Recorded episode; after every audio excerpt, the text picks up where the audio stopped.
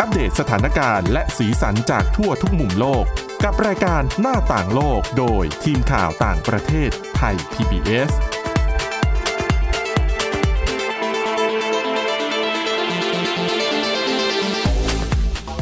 สวัสดีค่ะ คุณผู้ฟังต้อนรับเข้าสู่รายการหน้าต่างโลกค่ะ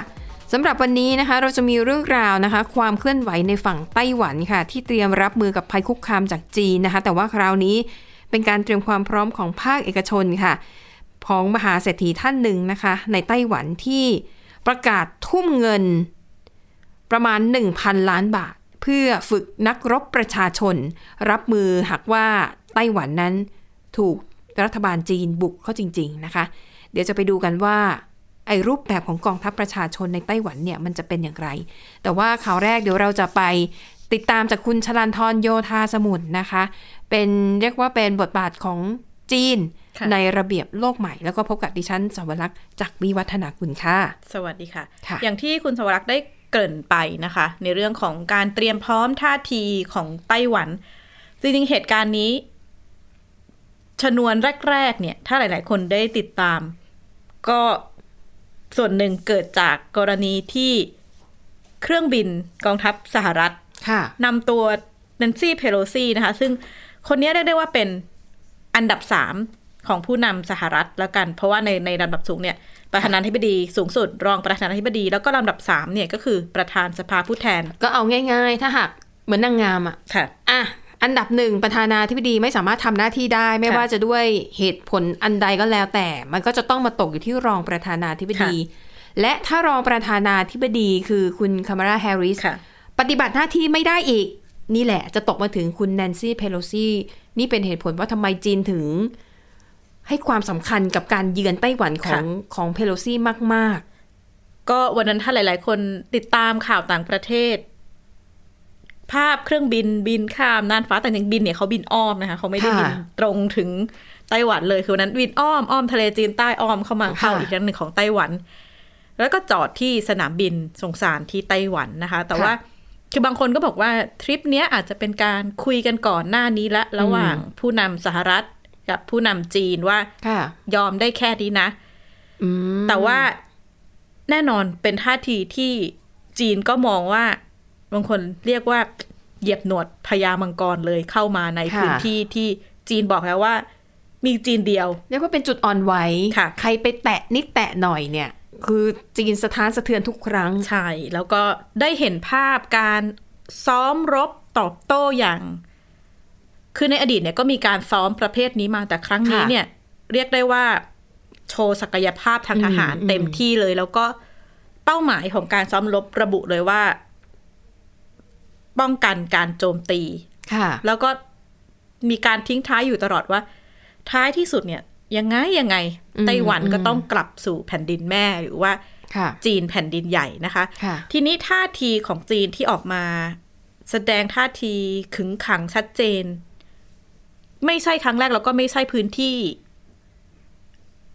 ปะทะพื้นที่หลักที่ที่เห็นบทบาทของจีนนะคะ อืม ช่วงที่ผ่านมาไม่ว่าจะเป็นสงคราม รัสเซียยูเครนเนี่ยก็เห็นภาพของแม้ว่าจีนจะไม่ถึงขนาดชาติตะวันตกหรือสหรัฐที่ส่งกองทัพ ส่งเอ่อ ส่ง ส่ อาง วุธ อาวุธ ส่ง เข้าไป งิน ช่วยเหลืสอนับสนุนอืม จีนไม่ได้มีบทบาทส่งอะไร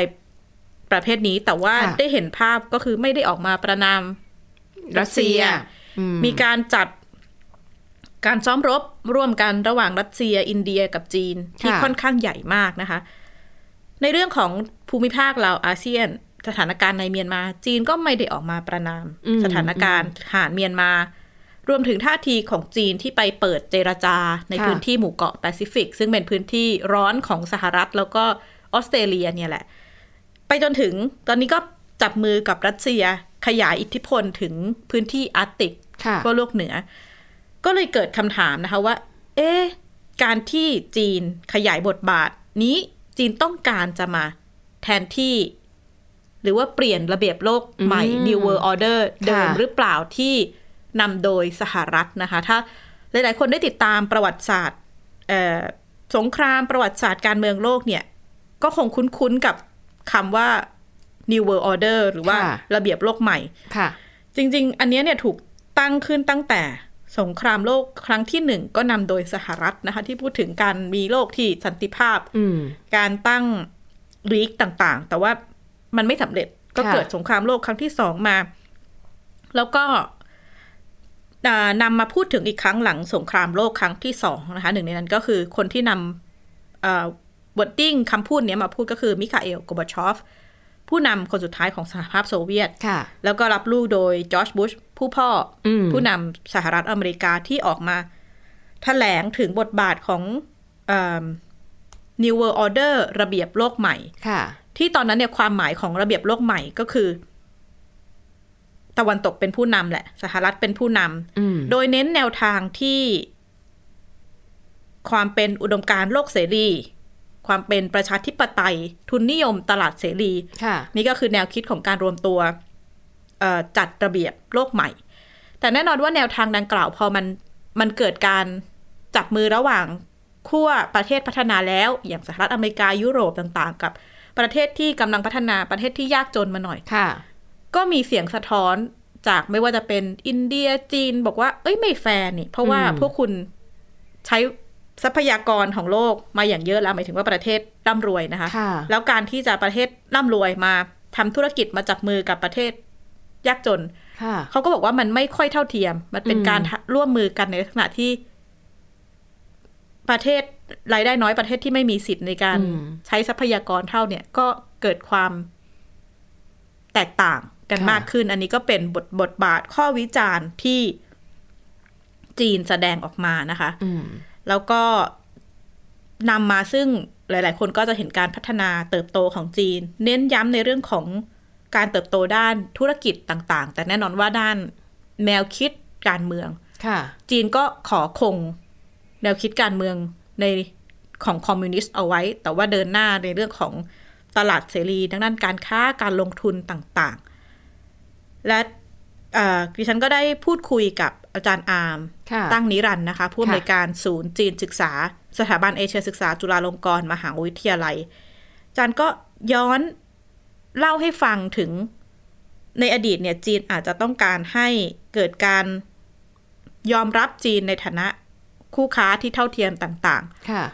ๆ แต่ว่าตอนเนี้ยความต้องการของจีนอาจจะขยายไปในเรื่อง อืม ของการเข้ามายอมรับในเรื่องของ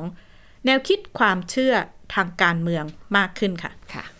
สมัยก่อนเนี่ยนะครับจีนเขาบอกว่าเขาต้องการได้รับการยอมรับ เขาอยากให้โลกค้าขายกับเขา ยอมรับเขา วันนี้เนี่ยมันมาถึงอีกขั้นหนึ่งนะครับก็คือเขาบอกว่าเขาต้องการได้รับการเคารพ คือมันไม่ใช่แค่ยอมรับ แต่คือเคารพใน core interest ของเขานะครับในในจุดยืนในเอ่อผลประโยชน์หลักของเขา ไม่ว่าจะเป็นเรื่องไต้หวัน ไม่ว่าจะเป็นเรื่องเอ่อทะเลจีนใต้นะครับ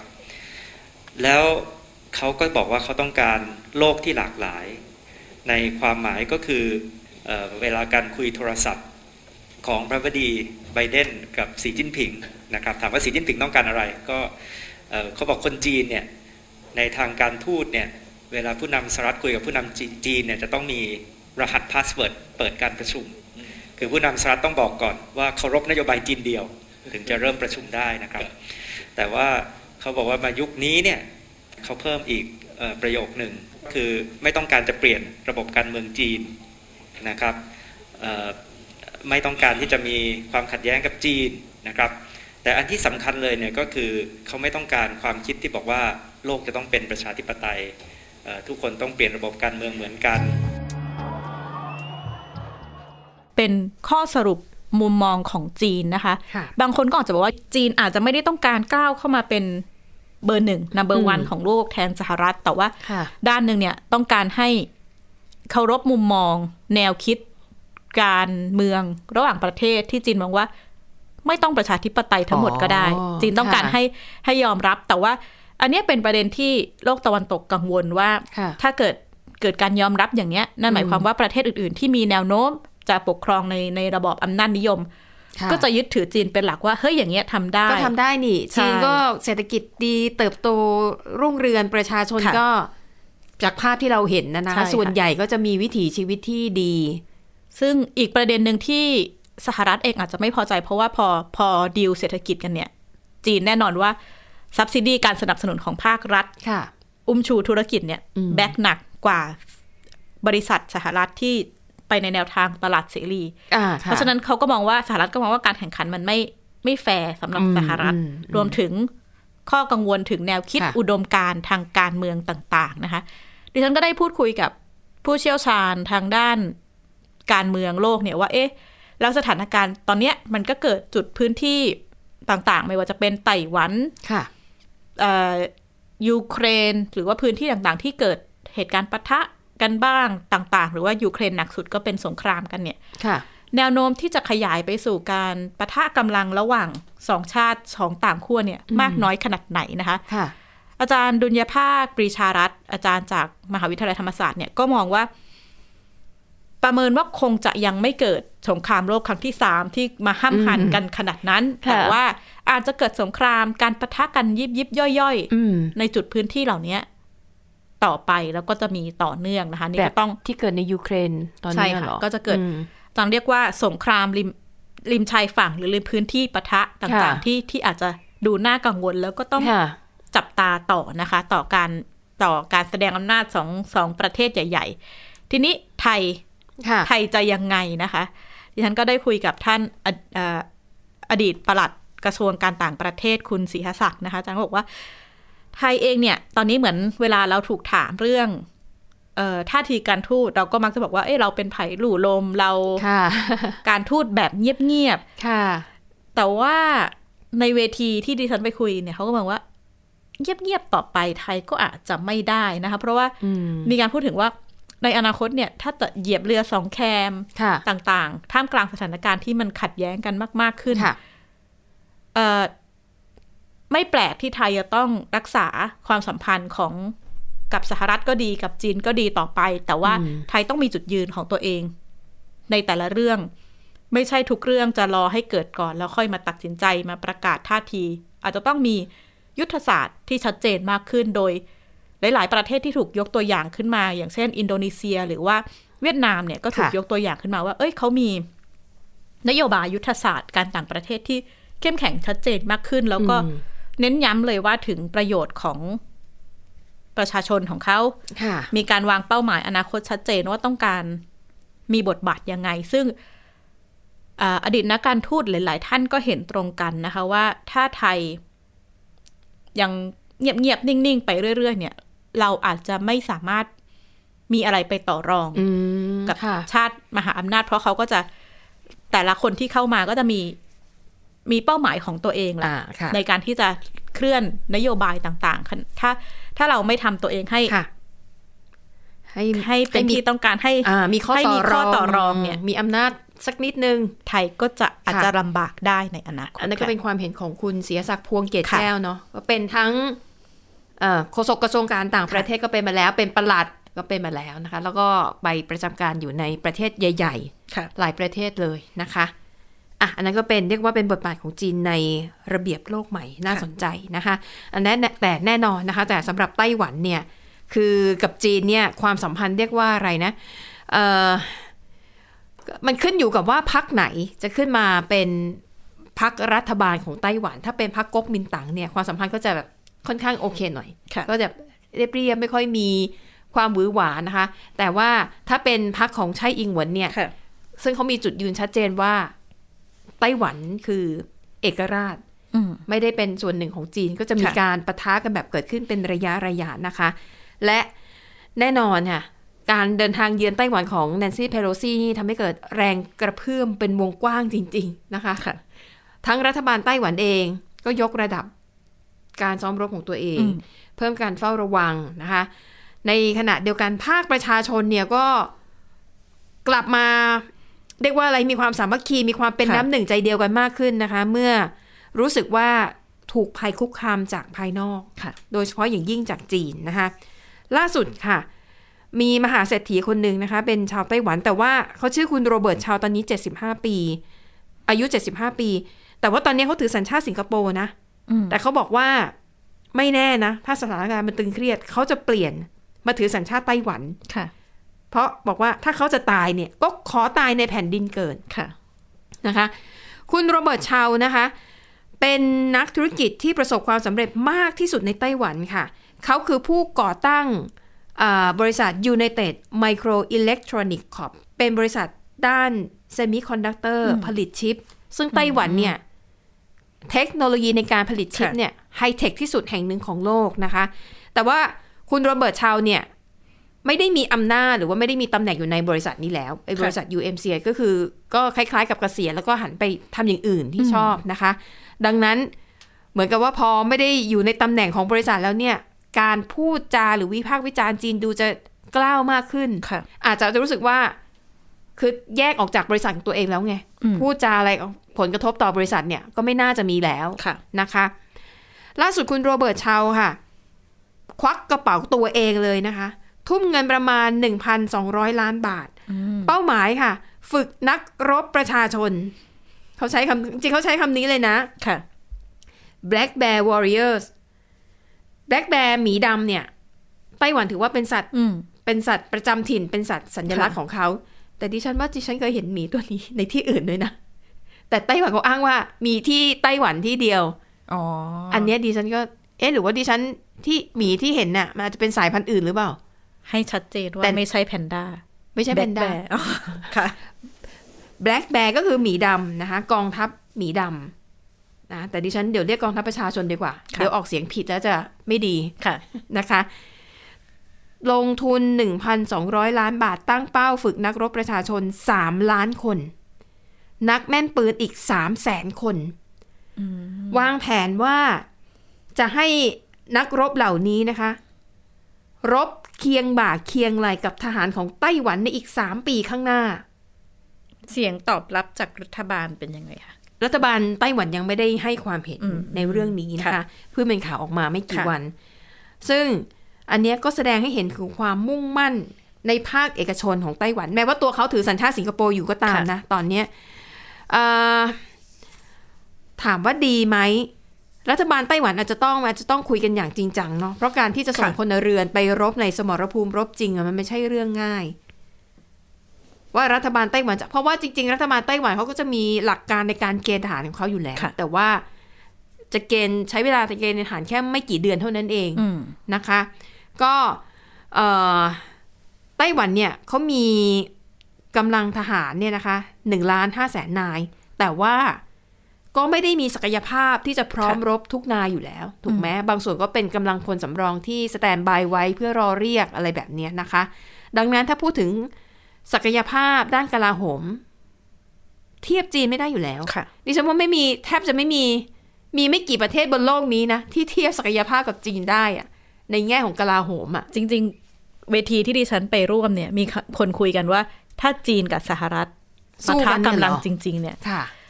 คือทั้งสองคนคงไม่อยากให้มีคนเกิด แต่ว่ามีข้อสรุปที่น่าสนใจว่า ถ้าสหรัฐเพียงประเทศเดียวโดยที่ไม่มีประเทศพันธมิตรร่วมเนี่ย ค่ะ ยากที่จะสู้จีนค่ะ บอกว่าสหรัฐเนี่ยจะเดินเกมได้ก็ต่อเมื่อ มีพันธมิตรอะประเทศอื่น ๆ ที่ เอาด้วย เอาด้วยใช่ อ่านะคะอ่ะเนี่ยแหละค่ะก็ถือว่าเป็นความเคลื่อนไหวที่น่าสนใจในไต้หวัน ค่ะ นะคะอ่ะปิดท้ายไปดูเรื่องเบาๆกันบ้างนะคะ อาจจะไม่เบาเท่าไหร่ แต่ก็ถือว่าเบากว่าไอ้สองเรื่องที่เล่ามานะคะ เป็นเรื่องราวของเออสถานสงเคราะห์ ไม่ใช่สถานสงเคราะห์สิเป็นสถานที่ที่เขาไว้ดูแลผู้สูงอายุ พักผู้สูงอายุ ในประเทศญี่ปุ่นนะคะ ซึ่งเอ่อแน่นอนค่ะ ตอนนี้ญี่ปุ่นเนี่ยเข้าสู่สังคมผู้สูงอายุแล้วนะคะ แล้วก็สถานที่ดูแลผู้สูงอายุเนี่ยก็ต้องมีมากขึ้นเพื่อให้รองรับกับจำนวนผู้สูงอายุที่เพิ่มมากขึ้น ในระหว่างปี 2005 ถึง 2022 นะคะ 15 ปีในช่วงนี้เนี่ยสถานที่ที่ดูแลผู้สูงอายุเพิ่มขึ้นถึง1ล้าน8แสนแห่งเลยนะคะ อืม อืม ค่ะ นะคะ ทีนี้ก็มีสถานสงเคราะห์แห่งหนึ่งค่ะ เขาได้ไอเดียนะคะเอ่อในเมืองฟุกุโอกะ เขาให้คือในข่าวเนี่ยเขาใช้คำว่าข่าวนี้มาจาก The New York Times นะคะ ค่ะ ข่าวนี้เนี่ยเขาใช้คำว่า ทางสถานดูแลผู้สูงอายุได้จ้างพนักงานที่เป็นเบบี้ เบบี้เลยนะคะ เขาใช้คำนี้นะ จ้างเบบี้วอร์เกอร์ก็คือพนักงานที่เป็นเด็กเบบี้เนี่ยนะคะ ค่ะ เข้ามา ทำงานในสถานสงเคราะห์ ถามว่าเด็กเล็ก จะทำงานอะไรได้ ค่ะ ใช่ไหมนอกจากทำตัวน่ารักไปวัน ค่ะ ๆแต่เขาบอกว่า เด็กเนี่ยเขาจะให้ผู้ปกครองของเด็กเนี่ยนะคะ เอาเด็กมาใช้เวลาอยู่ในสถานดูแลผู้สูงอายุ อืม คือเด็กก็ไม่ต้องทำอะไร เด็กก็ใช้ชีวิตของเด็กอะ่ะ จะเล่นจะกินจะนอนก็ตามนั้นไปเลย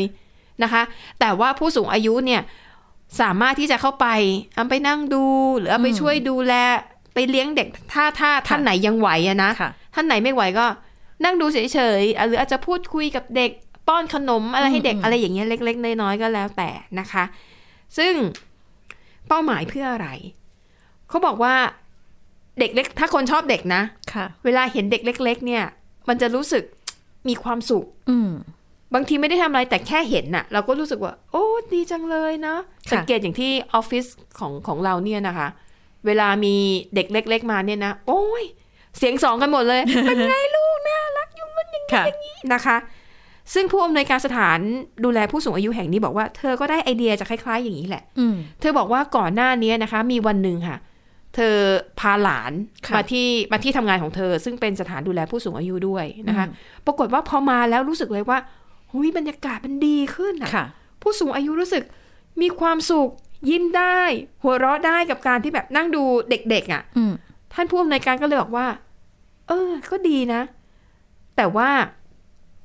พอเอาหลานมาพอถึงเวลาก็ต้องพาหลานกลับใช่ไหมคะ ค่ะ เธอก็รู้สึกว่า รู้สึกว่าเป็นการเห็นแก่ตัวจังเลย ที่เธอจะไม่ไม่ให้ผู้สูงอายุในสถานดูแลเนี่ย มีความสุขแบบที่เธอได้รับ ก็คือได้อยู่ใกล้กับหลานอะไรแบบนี้ ค่ะ เธอก็เลยคิดไอเดียนี้ขึ้นมาค่ะ อืม ก็คือจ้าง ค่ะ ให้ผู้ปกครองเนี่ย พาลูกๆ หรือว่าเอาลูกมาฝากที่นี่ได้ แต่ว่าค่าตอบแทนไม่ได้เป็นตัวเงินนะ ค่ะ ค่าตอบแทนก็จะเป็นผ้าอ้อม อืม นมผงสำหรับเด็ก แล้วก็จะมีรูปถ่ายแล้วก็จะมีคูปองสำหรับอืมร้าน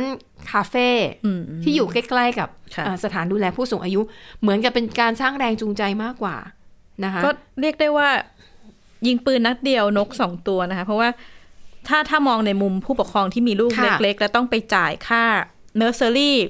ค่าเอาเด็กไปฝากนี่ก็ ค่ะ ที่ญี่ปุ่นดิฉันว่าไม่ไม่ถูก ถ้าต้องแบบ ใช่ พาเด็กไปดู ค่ะ เนอร์เซอรี่เป็นคนดูแล นี่ก็เหมือนแบบเออพาไปเนาะ อืม ได้รายได้ด้วยเออได้อะไร ได้ของ นินึ ตอบแทนกลับมา ของตอ ด้ นิ วย หน่อย ค่ะ ๆค่ะ อ่ะแน่นอนในฝั่งของผู้สูงอายุต้องต้องต้องดีใจสำหรับคนที่รักเด็ก ค่ะ นะอันนี่ ค่ะ บอกไว้ก่อน อาจจะมีบางท่านที่ไม่ได้ชอบเด็ก อ่า ไรก็ไม่เป็นไรก็อยู่ห่างๆไว้ ค่ะ นะคะ แต่ก็โดยรวมแล้วเนี่ยทำให้ผู้สูงอายุมีความสุขมากขึ้น อารมณ์ดีมากขึ้น